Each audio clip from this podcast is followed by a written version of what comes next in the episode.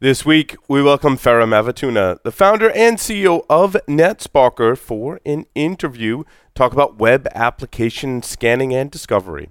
In the leadership and communication segment, uh, of course, Jason's here with me today. Don't let your expertise narrow your perspective. Don't be blinded by your own expertise and the city, smartest, even, cities in the future of urban development. Business Security Weekly starts now. This is Security Weekly for security professionals by security professionals. Broadcasting live from G Unit Studios in Rhode Island, it's the show where we explore the business of security to improve the security of business. Your trusted source for actionable insights on leadership, communication, and innovation. Get ready for Business Security Weekly question is simple Have any of the systems on my network been compromised? The answer is harder than it should be. Enter AI Hunter. Active Countermeasures has automated and streamlined techniques used by the best pen testers and threat hunters in the industry to create AI Hunter, a network threat hunting solution that does the first pass of a hunt for you to identify systems that are most likely to be compromised and scores the results on a scale from 0 to 100. You can then research those systems in depth with AI Hunter. Focus your valuable time on the systems that need your expertise expertise with AI Hunter. Sign up for a personal demo today at securityweekly.com forward slash ACM. How do you stay ahead of attackers while trying to maintain the strength of your current security posture? At TrustedSec, they believe research goes hand in hand with security consulting. In addition to their established security offerings, they continually advance their own expertise with a dedicated, experienced research team led by Carlos Perez that works on short and long term projects to assist their consultants during engagements, developing proprietary attack vectors and investigating new threats. Go to trustedsec.com forward slash security weekly to learn more about the pioneering engineering research team at TrustedSec. Security can't solve crucial problems when they have to wade through thousands of alerts a day. With ServiceNow, you can easily prioritize and respond to your most crucial business threats. That way, you can go from overwhelmed to under control. ServiceNow brings security, risk, and IT together on one platform. Learn more at securityweekly.com forward slash ServiceNow. Welcome to Business Security Weekly, episode number 129, recorded on May 20th, 2019. I'm your host, filling in for Mr. Matt Alderman, uh, Paul Asadoorian, joined by my co host, Jason Albuquerque. We are both here in G Unit Studios. Jason, how are we welcome. doing today? It's great to be here. Fantastic. We're finally getting some great weather here in New England. Yes. So I don't know if you noticed, I'm a little reptilian from being out in the, the sun that's coming out. So I did, uh, yes, I got I'm uh, shedding my winter skin. I'll admit the reason I'm wearing this hat is because I have this like pretty gnarly tan line because I wore this hat to my son's baseball awesome. game and I took it off later that day and I'm like, oh, guess Oh, I'm wearing this hat for a little while. That's right. That's right. but it's nice to finally have some nice weather here. Absolutely, absolutely. Uh, Security Weekly is returning to Las Vegas this August for Black Hat and DEF CON.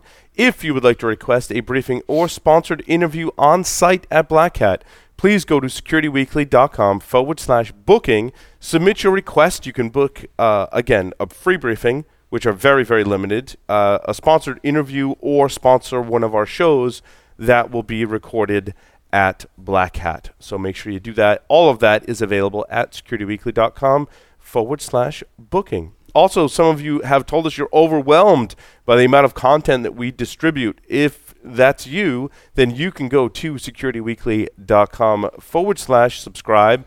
Click the button to join the mailing list, and we'll be working in the back. We are working in the background, in fact. Uh, in fact, I owe the developers some stuff uh, to be able to send you a notification when we produce content that is in your interests. Uh, let's see. I think that's it for announcements. Ferruh Mavituna is here with us. He's the founder and product manager at NetSparker uh, and is here to talk about web app scanning. Ferruh, welcome to the program. Hey, nice to be back. Yes, nice to have you back as well, Ferruh. So I wanted to start by talking about um, when I put myself in the shoes of a CISO. I think one of the things that is, at least I would be struggling with is, do I really know it all? Where my web applications are? How many do I have? And a little bit about those, like are they developed in house? Are they third parties? Is it a combination of each? Like just really getting an asset Yeah. inventory of your applications. Jason, you're a Oh, CISO, oh, right? absolutely. I'm I- sure you know, I would this say- is one of your concerns as well. Asset management in general, Mm-hmm. and then never mind you know bring it down to the the application level and knowing all the applications, right?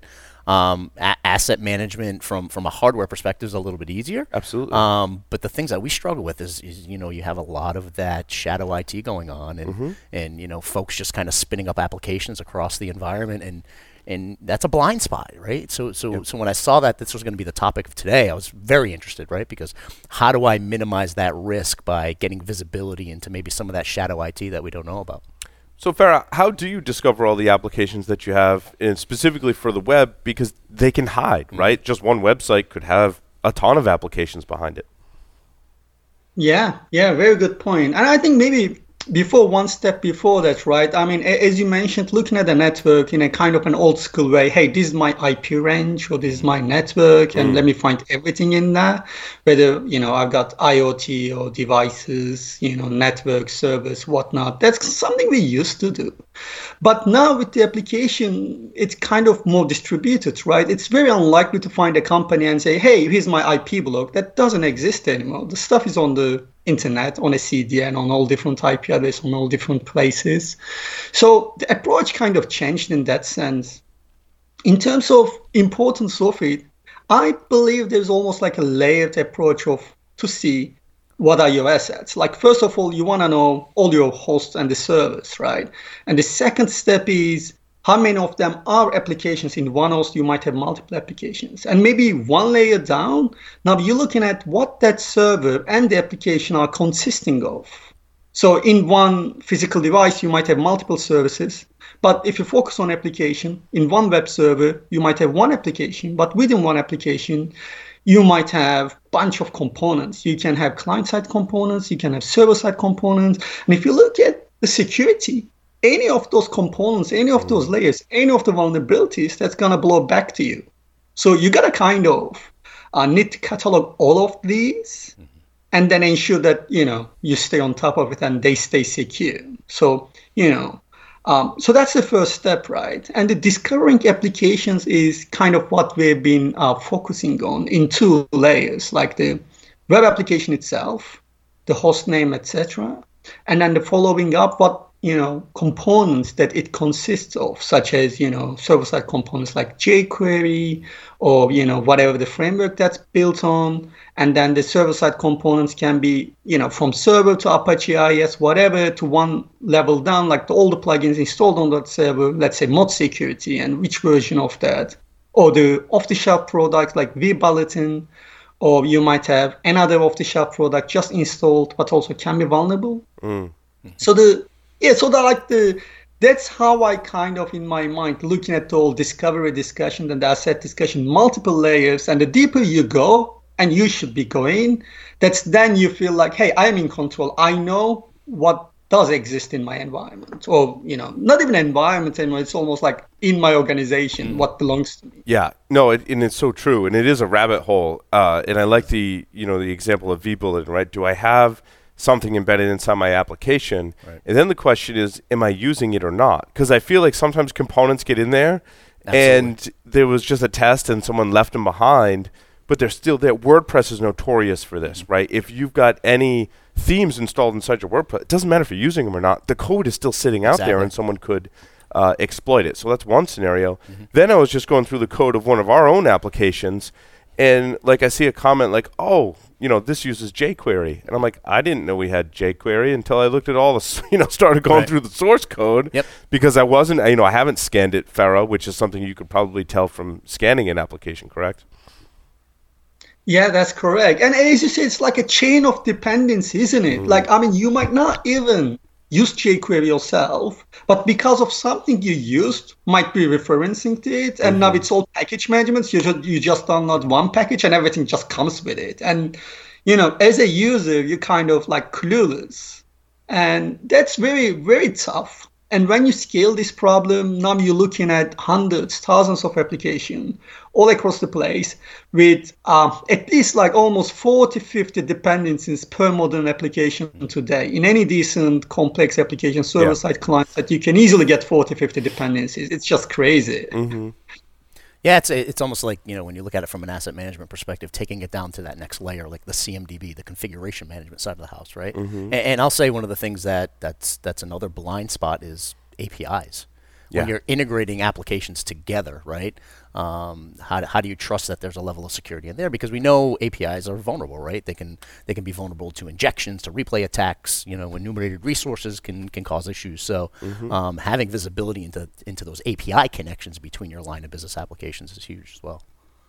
Yeah, and I, I So, go ahead, Ferruh. Yeah, it's Yeah, I mean, you got you got to look at, as you said, another important point, and this constantly comes up in our, you know, when we work with our customers. Hey, I found all these applications, and you know what? Half of them we thought like we did not that we only didn't know they existed, but also we know they are like completely useless. They should have been just removed, deleted, whatever, you know. Um, kind of removed from our cloud services or not even exist or this is an api that's an old api and we even have an example i don't know if you guys remember um, i clearly remember facebook and twitter both uh, got hacked um, or got vulnerable due to a legacy api that that's been forgotten and later on the permissions have changed and you know bug bounty someone just discovered oh there's this facebook api and you can literally access everything because there's no permission checks Yeah, right, right, right. Yeah, it, that really it's interesting. Uh, I'm using a new um, IDE to to write code, and in Python, right at the top of your Python file, you have all these import statements. These are all the libraries you're importing. Now, the, my new IDE, which is PyCharm, I don't know if you've ever used PyCharm or any of the um, JetBrains. Is it JetBrains utilities, Ferruh? Uh, for Yeah, yeah, I'm familiar with the JetBrains. Not much, Yeah. you know, uh, PyCharm particularly, but JetBrains, yeah, very Yeah. good IDs. and so at the top of your Python file, you're importing libraries. The ones that you are not using anymore are in a gray color. and so, like, I loaded the source code, and I was like, wow, there's a lot of stuff that I'm importing that I really don't need anymore. And and you know, that's I think a really good example of how an application kind of gets written and maintained over time is going back and cleaning things up doesn't happen because, you know, drum roll please, it could break stuff. Absolutely. Right? Like Right, if right, I remove an import, like that could break a build. I don't want to do that, right? Well, I, Uh, I think that's a, that's a, that's an important topic, right? Because one of the things that I noticed about NetSparker in your in your services is secure SDLC, right? That's part of that software development lifecycle is being able to do that, right? So having that structure um, to be able to go through a process that's defined, and then making sure that you know security is just innately built into the DNA of your SDLC process is huge. And I was wondering if you could just speak a little bit more about that secure SDLC side of the house. Yeah, definitely, definitely. And if you like, the, the way I generally explain our approach as the whole complete solution from kind of left to right. And I start from the discovery and I say that, like, look, first you need to know what you need to be protecting, right? And you discover all these applications. And that's what NetSparker does. It's got this, this massive um, uh, database of various re- re- sources and then discover everything belongs to you. And after you discover, uh, you put into certain buckets. So think about let's think about those buckets. Your possibly most mission critical bucket is your actively developed application. So these are the stuff that your developers are coding and pushing out and committing and releasing and all that. And your second bucket will be your legacy applications that you developed and they might have or may not have private personal information, but they're alive, but not actively developed. They're kind of legacy now. And your third bucket may be stuff that doesn't really build in-house, but it's part of your organization. So you need, you know, might be storing again private data, off-the-shelf products, dependencies, and everything like that. So after you discover all of this and put your assets into these buckets, that's where it comes in, in you know, and they go through different security processes.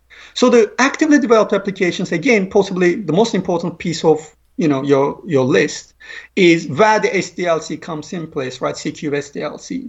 So that's where the NetSpark will integrate itself.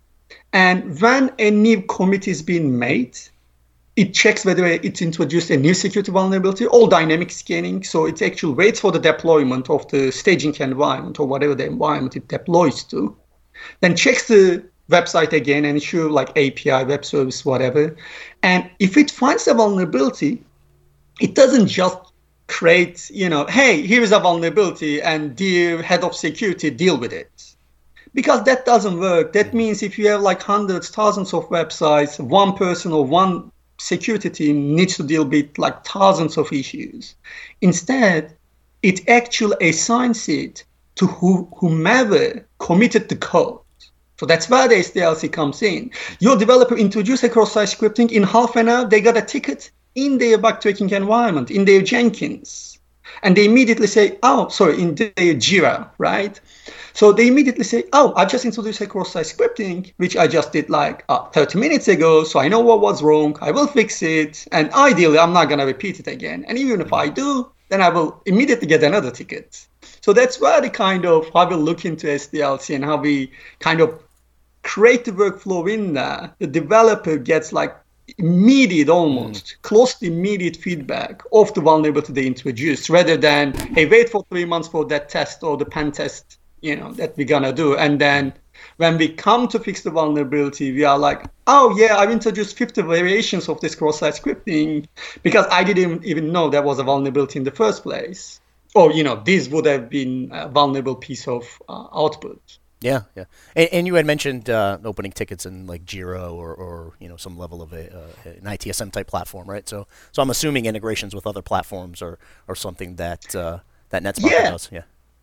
Yeah, yeah. It's all about how we can, you know, kind of trigger workflow. And we got a very powerful workflow you can create tools. So you can say, hey, if this is a mission critical website, if the vulnerability is this severity, if the vulnerability is proven, so we prove that the vulnerability is real or not, completely automated. Mm-hmm. And then send this email, um, trigger this action on ServiceNow, send an message to the Slack channel and also create these tickets to these people. Yeah. So you got all this combination and we got tons of integrations with the CI, CD, bug tracking, messaging, or like ServiceNow kind of uh, business workflow um, softwares, all of that. No, very good. Um, and, and, from a CISO's perspective, obviously, for, for you know, from from a leadership side of the house, I want to make sure we're streamlining as much as we can do, right? So, so one of the innovative things that I saw when I started researching NetSparker was the fact of this proof-based scanning that you have, right?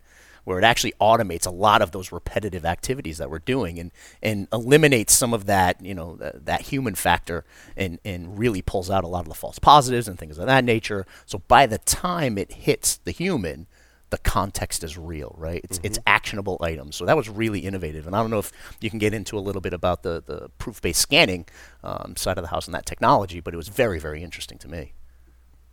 Oh yeah, yeah, definitely They would love to. I mean, that's something we invented, pioneered, mm. and it's unique to us. So when NetSparker finds a vulnerability, it proves it's real. And not it only says, hey, I found a SQL injection, and trust me, it's real. It even goes one step beyond that, and it says, ahead of that almost, it says, hey, also here's the proof. Here is the data from your database. Mm. So you know this is real. You don't even take my word for it. Here's the proof. And that's where, you know, it, it proves the vulnerability.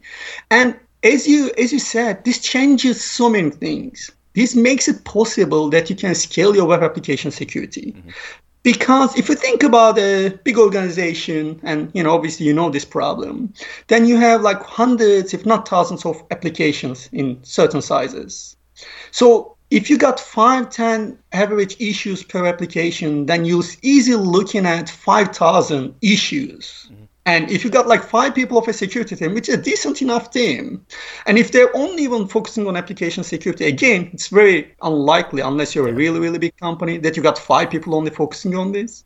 Even then, 5,000 issues is so hard to manage. So the solution to that, when you prove a vulnerability is real, now you can automatically delegate it to person whomever is supposed to fix it. If you don't prove it before delegating, then what happens is developer gets false positives and after two three you run into the crying wolf problem and they are like hey look i'm getting a lot of noise now i'm gonna ignore the real problems as well and that's right, just the right. nature of it right right Ferruh, yeah. how does that play into a CISO that is, and I think uh, in uh, many organizations, right? You can't write every piece of software yourself. Yeah. You have to go purchase and or use some open source software. But let's say we've purchased, you know, licensed some software to do a job, and now I'm running NetSparker against it, and the proof-based mm-hmm. scanning is going. There's an issue. Like there's no denying. Like here's the name of the database and all the tables. Right, right. There's no denying that there's SQL injection here. What from a CISO perspective, Ferruh, what do you recommend that people do? What have been your experiences in discovering vulnerabilities in off-the-shelf software? Yeah, I think, I mean, what we have seen and quite the best practice, we generally see our customers create this process. Whenever they work with a vendor, they demand they need to go through, you know, NetSpark security checks before. So mm-hmm. it's very, you know, it's very hard to say, hey, every vendor, you need to go through a whole pen testing process. That just that doesn't scale and there's so many problems with it or the cost wise. Yep. But it's very easy to say, hey, whatever we are kind of provisioning in an environment, it has to go through NetSpark, whether in-house, inbuilt, third-party vendor, whatever. And if they don't pass, they just send the results and they tell the vendor, hey, fix it and come back and we will get you an scan. Mm-hmm. So that's kind of a good benchmark and good baseline to say, I can accept this application into my environment and accept the risk with it obviously you know having a scan has been done doesn't matter you know doesn't say it's it's 100% secure but it's a very, very big step forward. It's going to take almost 80%, 90% of that requirement. Mm. Yeah, and uh, what I've found is I've done the manual assessment side of it when the business is evaluating the software. Right. They said, here, here's, a couple it was actually at the university, here's a couple mm. of pieces of software. Right. In one, you could just tell from manual, tell them like, and it takes time, right? So now there's a security resource, one of the few at the university right. at the time. I'm taking the time, I'm man- doing some manual testing. Mm-hmm and I mean, one, it was like 80 20, right, between right. the two different pieces of software. And that factored into the decision not to go with that yep. particular software. Also, how the vendor responded to our, you know, pointing out that there was vulnerabilities in it. And for what I, what I, I think I heard you saying is, you know, after acquisition, but before acquisition, mm-hmm. this is a good practice to go through because you can scan it without taking up time from your team, too much time anyway. Right and then provide the results to the vendor, and that is in your assessment process. Do you find organizations doing this as well? Yeah, yeah, definitely. And what you got is a very good point. It can be actually, you know, um, can change your decision making, right? If the vendor is responding poorly on mm-hmm. a se- serious security issue, then possibly don't want to work with that vendor because right. you know uh, any future issues they will be behaving in a similar manner, so you're going to run into problems. Well, that's a that's a very good point, and that's what we see as well quite often, like before or after acquisition of it, depending on the setup. But as you said, the before is obviously better. Mm, absolutely. And go ahead. Do you have anything else on yeah, that? Yeah, yeah. I mean, one, one thing about um, you know the, the the proof-based scanning and from a manager CISO point of view, what I found is quite eye-opening. And this is kind of um, I only discovered this after we shipped our initial versions. And when when I talk and, and talk with uh, big enterprises with this problem and using our solution, one thing keep coming up, and they talk about visibility and accountability. So I never thought about this in, you know, accountability and visibility in those terms as from that position, right? But when you think about it, one of the challenges as a CISO, you don't know so many things. And one of your team members can say, and hey, we got this vulnerability, and they can underplay or overplay it as much as they like almost. It's mm-hmm. very hard to understand at deep level. And we have seen so many examples that we sent vulnerabilities to certain teams and they're like, oh, false positives or not correct or this or that. So it's very hard to keep track of honest and real results in a large organization. What about when you have vulnerabilities with proof? Mm-hmm. And when you have clear risk assignment and score and the grouping of the assets that you have, now as a CISO, you can wake up, you can look at your NetSpark dashboard and you can say, hey, I've got this level of severity, real vulnerabilities in my high risk applications. I need to be involved in this. Yeah. Or I'm, i need to be getting an email automatically when this happens, which you can do. But that changes the whole accountability, visibility discussion because everything is now recorded, whether it's fixed or not. All the states that be, they've been gone, gone through, mm-hmm. and you know they are real. So you can have a much more productive discussion with your teams and on top of that, you can take actionable insights like, hey, clearly these teams are introducing more vulnerabilities than they are fixing. Uh, maybe we should be getting uh, secure code training mm-hmm. because we are not getting actually better. It's just like, you know, we're just patching stuff constantly, mm-hmm. but not really systematically improving ourselves. Yeah. Right. It's such a key piece of the puzzle here, right? Because if you have a, a fairly mature asset management framework, that you're using within your organization. You have a fairly mature risk management framework that you're using within the organization. This level of context that it brings to that big picture for someone like myself allows me to prioritize where I'm putting my resources. It allows me to prioritize where in the organization we're going to actually fund certain initiatives, right? So, so that level of context is key. It's a key piece to the big puzzle for a CISO to make strategic decisions for the organization, right? Because I know the level of criticality for this application, right? Because we have it within our asset management system. But now you're, you know, a, a, tool like this will actually bring the context I need to say, wait a minute, we need to take a step back and focus on this. And that's the key, isn't it? Like, you know, what we see constantly that we have limited resources. Yep. So we got to allocate them to the right place. This is obviously not just security, this is everything in a business. You know, you want to focus on what you want to accomplish and the most important thing in your business. In security, it's like that. We got these limited small teams, very limited resources, and the business is constantly saying, oh, you got to do this, you got to do that. So you got to put your bets in the right places. Mm-hmm. But now, if you can prioritize what matters and what is really need to be paid attention, what needs to be fixed today, rather than something that can wait another three months, like, hey, uh, we got all these extra security measures that we should be implementing in our web applications. But before doing that, did you know that we got these five applications with very high level of vulnerabilities that is right now exploitable? So that changes the decision making and you immediately prioritize the right thing versus those long term things, which you still want to do and it's still on your to do list. But you got to get that right. What's important today, you got to fix that, then move uh, move along to do other things. Oh, absolutely. But that's an, an important point, and I think for, for CISOs to realize too, and developers as well, right? Yet once you fix the, uh, as you were saying earlier, Ferruh, right, the top 20% of your most critical vulnerabilities in your most critical apps, that doesn't mean you're done. No. That doesn't mean right. you can sit back and go, you know what, we've got this app security thing figured out, right? It's a constant cycle. You do have to fix, I mean, pretty much mm-hmm. address everything. I'm not saying you have to go write That's a thousand lines That's of right. code for a really, really small vulnerability. You may choose to address that issue in a different way. But uh, every vulnerability needs to be addressed in some way, and, and sometimes you know, and that's going to differ. Maybe there's a compensating control. Maybe, sure. as Ferruh said, there's a secure coding sprint that's coming up three months down the line that's going to address a certain percentage of them. Right? Yeah. It's important, I think, to always be considering addressing all of the issues. And, and to your point, Paul, I mean, you just mentioned that whole you know focus on the 20% of critical apps, and I sit back and I say, well, what's the root cause of that? Maybe maybe yeah. teams don't have um, the ability to have a tool like this that can take a lot of the tactical activities that they're focusing on on a daily mm-hmm. basis off the plate, right? Because now they're tactically focused on those 20% of critical apps because that's where their bandwidth allows them to be. Mm-hmm. You start pulling those tactical activities off the plate, yep. now they can be strategic across all of the applications instead of just solely focusing on the 20% of the critical. In a, in a development environment that helps the developer. Mm-hmm doesn't get in their way, doesn't annoy them too much, right? right? That's right. I found really helps and I switched to a different IDE, and it, it can mm-hmm. do just that. It can let you highlight problems, you fix them, and you move on. That's right. And it's so much more easier, right? Making it easier for the developer to address those almost systemic issues, right? That's right. That's right. Yeah. That's all right. And you know, we got in NetSpark, uh, since I founded it, I've, we got this motto. We say, automate what can be automated. Mm-hmm. Yeah.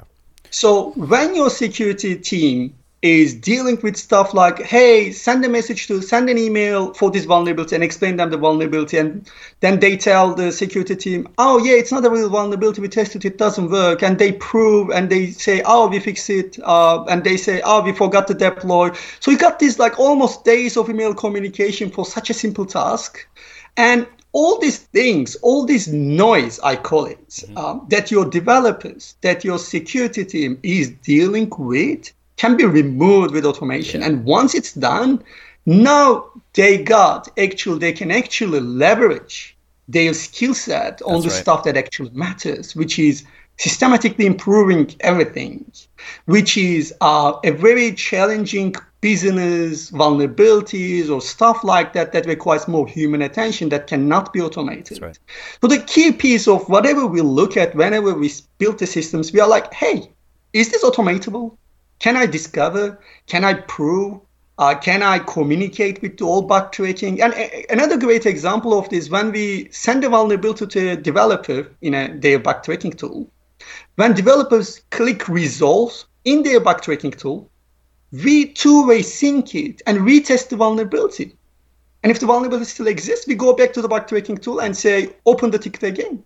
So like because this can be automated so we do automate it and everything like that that's the approach once you do that now you are free your security team is free to do what really matters rather than firefighting every single day Well, and as a developer, I, I love that. Right. Absolutely. I, I think that's a huge feature because when I go make a code change, right? Like if you told me today there's a vulnerability in my application, which I'm I'm sure there is, right? I go in and fix it, right? And this is I think there's a, a difference between a lot of the coding us security people have done and actually developing a software application that has a lot of components and multiple developers.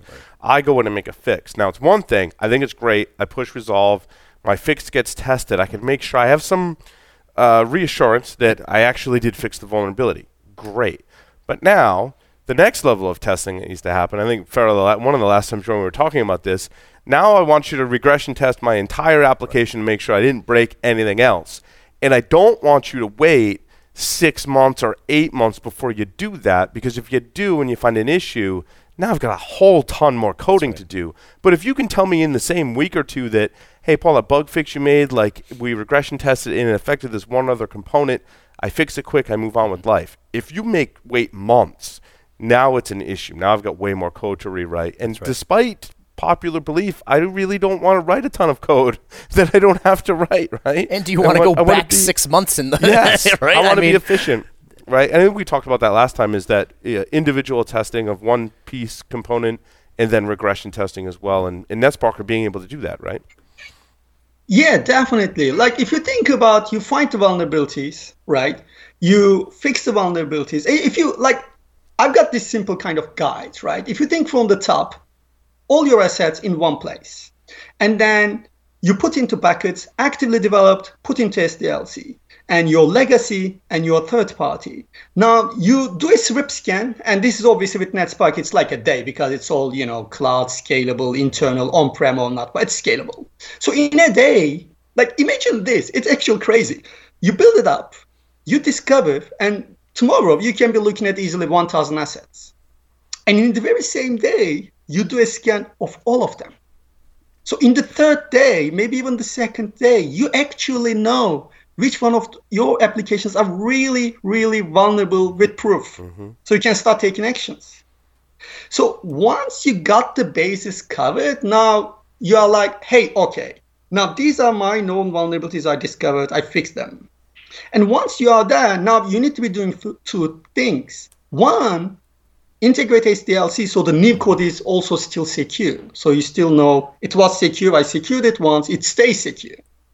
Now, schedule scans for your legacy and third party so they can be constantly scanned.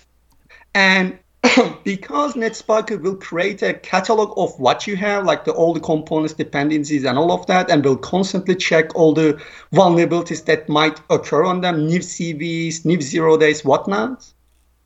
And then now you are there, so you know your legacy and third parties also stay secure. Mm-hmm. So that's it. You know, it's kind of like a very easy couple of steps, mm-hmm. and you can get from I don't know what I am doing, I don't know what I have, to I've got a very good understanding of what I have, how is it been working, what is my risk, what is my exposure, what is my attack surface, who is responsible from what, because we got all these responsibility assignments to per asset as well, and who is responsible for um, fixing vulnerabilities for which assets, etc. All can be managed in one place, and then you can sit down and say, "Hey, let me see my dashboard. What are the big actions I, I can take? Do I need more people? Uh, do I need to get more secure code training? Or do I need to be more careful about wh- how I choose my vendors? Because now you know, as real data, what are your big problems? And now you know what is your actual risk and what is your actual state of your security. What what I and I've personally tested uh, NetSparker. Uh, what I love about it, it is it's not just going out and finding flaws, right? That's one thing that it does. It's very much in tune with your process. Um, and i- if you don't believe me, uh, what I just saw was on your your website. Uh, Shay Chen, Troy Hunt, have given it the seal of approval. Yep. I mean, these are two people that you should definitely take into consideration their opinions. Uh, when I was testing web applications, I would uh, consult with uh, with Shay Chen uh, quite often, and uh, he's just uh, an awesome person that evaluates web application scanning tools. So if you go to securityweekly.com forward slash NetSparker, it'll take you to their landing page. You can get a demo. Uh, it, I strongly encourage that you do that because it can really help you, as Ferruh and, and we were saying, just get a handle on, on what you have, but also, I think more importantly, fit into your existing and help processes. streamline your Yes, existing processes. right? Exactly. Ferruh, thank you so much for appearing on Business Security Weekly. Hey, thanks a lot, guys. Thanks a lot for having me. Cheers. Thanks so much. With that, we'll take a short break, come back, talk about the business and leadership articles for this week. Stay tuned. Let the team at Black Hills Information Security test your defenses. With over 10 years of experience in penetration testing, red teaming, and threat hunting, the testers at Black Hills will help you find the holes in your security before the bad guys do. The team at Black Hills cares about educating and sharing their knowledge by creating countless blogs, open source tools, and webcasts for you to learn more about the tradecraft of pen testing and red teaming. Visit securityweekly.com forward slash BHIS to join their mailing list and view the latest blogs and webcasts from Black Hills Information Security. The modern attack surface is vast and permeable, extending from the data center to the cloud and device edge. Security teams are stretched thinner and thinner as they try to cover this ground. The result? More high profile breaches hit the news every day. Don't let your organization be next. ExtraHop delivers security from the inside out, helping enterprise security teams detect threats up to 95% faster and cut staff time to resolve by two thirds or more. Act with confidence. Learn more at extrahop.com forward slash security weekly. Major data security breaches continue to make headlines. Are you prepared? Standardizing your security framework will help you stay competitive, be a reliable business partner, and manage intellectual property, financials, and employee and customer information. The American National Standards Institute, or ANSI, offers the standards you need in one place through standard subscriptions, a cost saving, fully customizable solution. Sign up for your free trial at securityweekly.com forward slash ANSI. Welcome back, everyone, to uh, Business Security Weekly. There's likely some more announcements in there that I'm supposed to be reading right now that I'm stalling while the teleprompter catches up.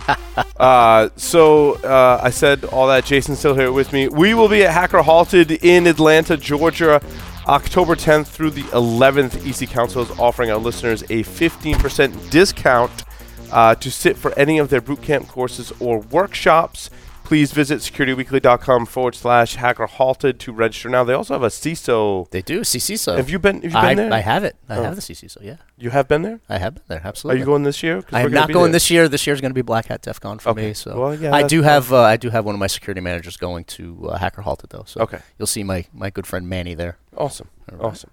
Uh, upcoming webcast with Kaseya, SaltStack, LogRhythm, and Domain Tools are up on securityweekly.com forward slash webcasts. Make sure you go there and register for our webcasts, which are really like free training. Like the first part is free Yeah. training, and the second part is understanding what vendors actually do, Yeah. which is really, as you know, Jason, right? Being Absolutely. a CISO and practitioner, it's really hard to understand what they do It is. It is. most of our vendors, um, actually all of our, our sponsors, will show you screenshots. They'll show you the actual product. Mm-hmm. Yeah. They'll show you videos. They're going to show you how it works. And the first part is we're going to tell you a little bit about like basically some free training on the subject. Right, right, So- and and, and I'll, I'll tell you things like these type of webinars are so much value add because the security product landscape right now Yeah, it's, uh, is so hard to All to yeah it is. It, it's absolute insanity right? So to be able to have um, you know professionals actually go out there and vet someone like yourself go out and vet these products and say these are the best of the best and here's why And this is the, one of the differentiators that, and it's been happening lately on our webcast. Our audience will ask questions. Mm-hmm. And what we're now encouraging all of our sponsors to do is to have a live demo available, at least Oh, yeah, available, absolutely. right? So when a listener asks a question, hey, how does this work?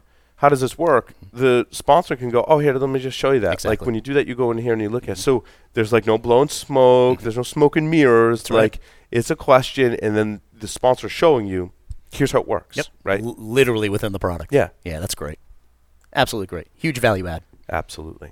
So you got some stories here. Yes. So so kicking into the leadership articles, I, I grabbed a few stories. Uh, the first one I wanted to to really jump into, which is you know something that uh, from from a, a management perspective, I've always kind of had this this knack for looking at. Um, folks at, at the individual level, right? So, so uh, the article is called, and it's from Wharton Business School, and it's called "What Really Helps Employees to Improve." It's not criticism, right? And and I think we we talked about this uh, before the show last week about how I've been listening to a lot of podcasts Mm. from organizational psychologists, and, Mm-hmm. and really the whole premise is how do you make work not suck, right? Yeah. So so uh, so it was funny. I was listening to one of the podcasts from from Adam Grant, who works for Wharton. He's a Mm-hmm. professor at Wharton and, and uh, an organizational psychologist, and he had this podcast with this na- this man named Marcus Buckingham, and he's the head of research and performance at ADP they know HR, right? And and really coming out of it. And he wrote a book. It's called Nine Lies About Work, right? And uh, he co-authored it with uh, uh, an HR leader from Cisco. And what they're what they're trying to to push forward is that let's start focusing on strengths. You probably heard of the book The Strengths Finder. Um, he helped co-write that with uh, Donald Clifton, and um, it- it's focusing on the talent theme, right? And having leaders who focus on uh, the individual instead of the expectation, right? This higher level expectation. It's really having a relationship with your employees at the end of the day, right? Yeah. It's knowing the employee, knowing how they react to certain situations, and knowing what their strengths versus weaknesses are, Mm-hmm. right? You really can't peanut butter that across your entire organization. Yeah, You can't have so one true. set of metrics, right, for your entire Right. team. You just can't do it, right? It doesn't add value. What'll end up happening is you'll be uber critical of some folks, but you're not playing to them, their strengths. Mm-hmm. And that's a huge part of what this article was about. Um, and, and it was talking about that strengths based movement as a critical change within HR. We have to start shifting our mindset Mm. toward that type type of a uh, type of mentality when we're dealing with our, our employees. Really thinking about uh, into the book Good to Great when he Mm. talks about level five leaders. Yes. And how critical that is to an organization's success. Because you don't need to m- criticize or micromanage level five leaders. That's right. Absolutely, one hundred percent. Right, and and I mean, a, a level five leader innately practices this, right? Yeah. Because they put the effort and the time in to know the folks that they're working Correct. with, right? Because what motivates me isn't necessarily what's going to motivate you, right? But at the end of the day, you wa- still want that level of outcome from both of us when we're working on a team together. It, it's interesting that it, le- having surrounding yourself with level five leaders means that your job at the top of the organization Mm-hmm. is to really set the goals Yeah, and build the culture, that's right. and all the, the work will just it, it, it gets done by the level five right. You- five leaders, right? right, And that's it's right. really an interesting. It changed the dynamic that I had previously well, considered. 100%. Like, yeah, And, and they call it remedial deficit thinking. That's the Mm-hmm. old school way of doing it, right? Where you look at an individual and say, oh, wait a minute, they're weak in this aspect. Hold on, I have to focus there. no, That's not necessarily the case. No. That does not work, right? Yes, A person's I weakness agree. is going to be their weakness. You can help them shore up that weakness. Yep. But in order for them to perform and be high performers, you want to focus on their Mm-hmm. strengths, right? Because you surround as as a level 5 leader, you're surrounding yourself with the best of the best talent out there and you're able to identify gaps within your team Yep. so that way you can fill those You gaps with all else. the strengths. Yeah. That's right. yeah, Absolutely. I, and that's I. It took me a while to really Yeah. you know kind of grok that that Right, right, right, theory, right. but I think it's what uh, enables organizations to really propel and be high performing, high functioning teams. Mm-hmm. Absolutely. Is just you gotta you gotta see it in yourself too. You gotta You recognize to. your your You really do. and hire for your You- you deficiencies. honestly We've do. talked about on Yeah. previous shows too. What was interesting is now let's bring that all the way through the entire organization, Yeah. right? And that That's right. really speaks to having uh, a cohesive team that can carry Yeah. out the mission like with to perfection 100%, really is, is 100%. what the ultimate goal it well it, not even the goal it's what ends up happening Right. when you manage that way. organically it starts Yeah, happening. right? organically, yes. Organically, Yeah, it starts happening, and and I don't know if it'd be perfection that I would say, but toward the outcome that you're trying to achieve, Yes, right? yes. I mean, at the end of the day, you have a mission, you have a vision, you have an outcome that you're trying to achieve, Mm-hmm. and once you have this group of level five leaders working with you to achieve that goal, it starts to organically happen, right? And then as a leader, you only interface in when you absolutely have to, Right? to reinforce the To reinforce it, right? reinforce the goals Yeah, that's yeah. really all you're doing And I, I would suggest that the listeners actually check out the podcast. It's right. It's it's um, the podcast is with Adam Grant, and he hosts this uh, the, this podcast called Work Life, Mm-hmm. and it's when you know it's actually called When Strengths Become Weakness, and and they actually do they debate each other, which is kind of cool, right? Mm. Because you know between Adam and Marcus, they're kind of going back on, back and forth on on different ideas around this, and and Adam actually goes out there and says, well, can't that be dangerous if you think that way, right? Um, if you're if you're just solely focused on strengths and um, you know will, will, will folks start leveraging them as a crutch and overuse them. And and I think that you know when when Marcus came back and actually said remember strength is just an activity that empowers you. It's morally neutral. You can do bad with it or you can do good with it. Right. it's your choice to leverage that strength to do good. So we have to remember that too right? You may have these strengths that you can take advantage of but if you're just wasting them and you're not doing you're, you're doing bad by yourself right? So uh, that, that's what it is. It's, it's an activity that empowers you. Your strengths are, are are tools that you have available but you're not necessarily using them Right. I- Is that what you mean by don't let your expertise narrow your perspective? yes 100% Yeah.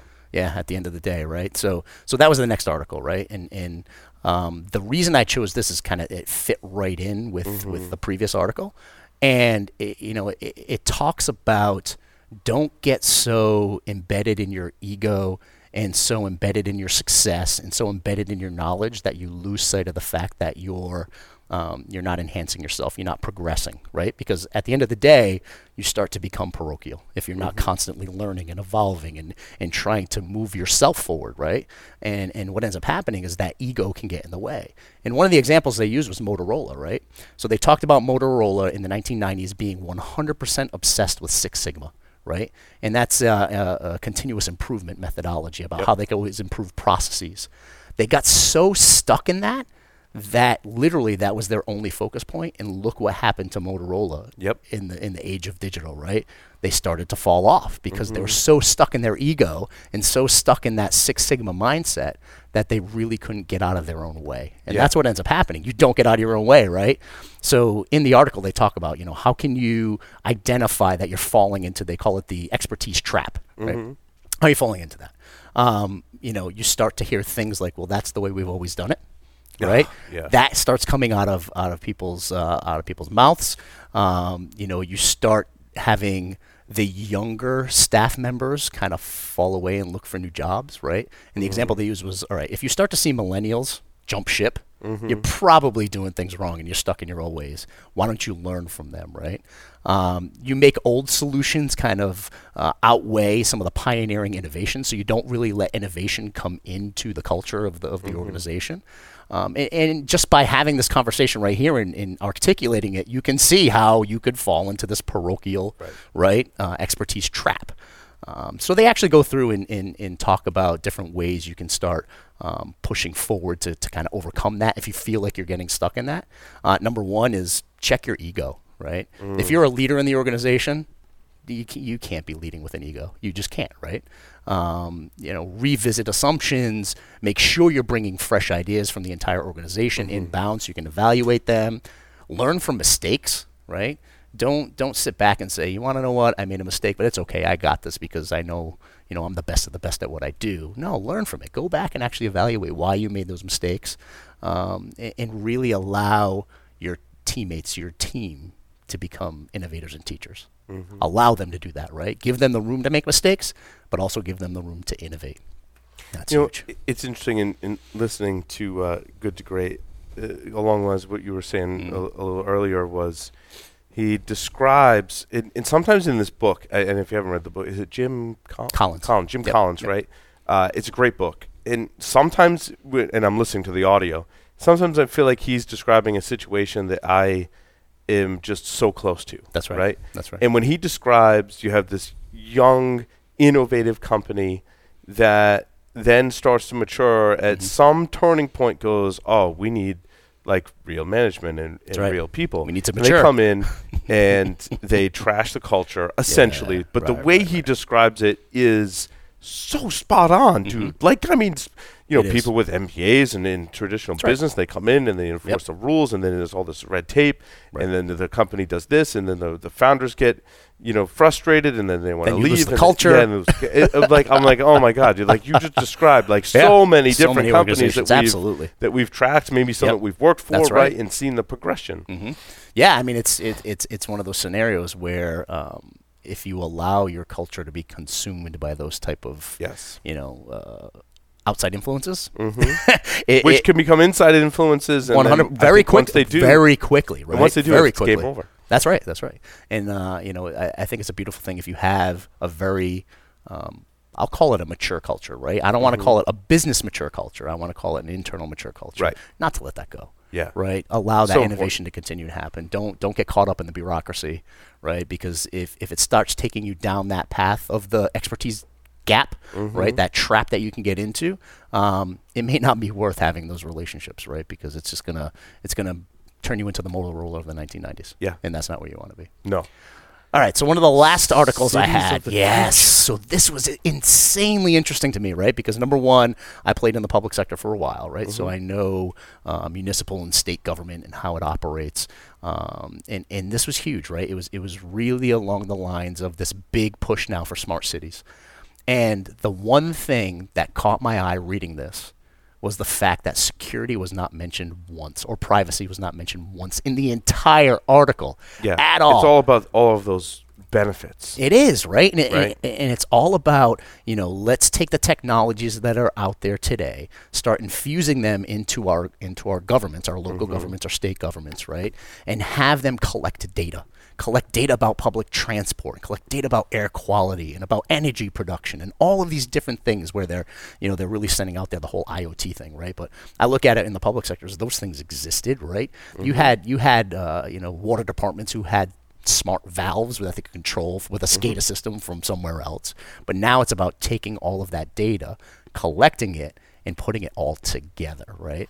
Right. And how anonymized is that? going to be? Exactly. That's, That's the what danger. I'm when saying, we talk right? about when we started talking about the term big data years ago, right? Yep. Yep. It's all about how anonymized it is Right. and then how it's used after. The more anonymized it is, the less evil things Sure. that can be Sure. done with it, right? But then it's I a say- difference between saying like Jason wastes a lot of water and Paul does it, Sure. therefore our bills might be different right. based on on what we're doing, right? Absolutely.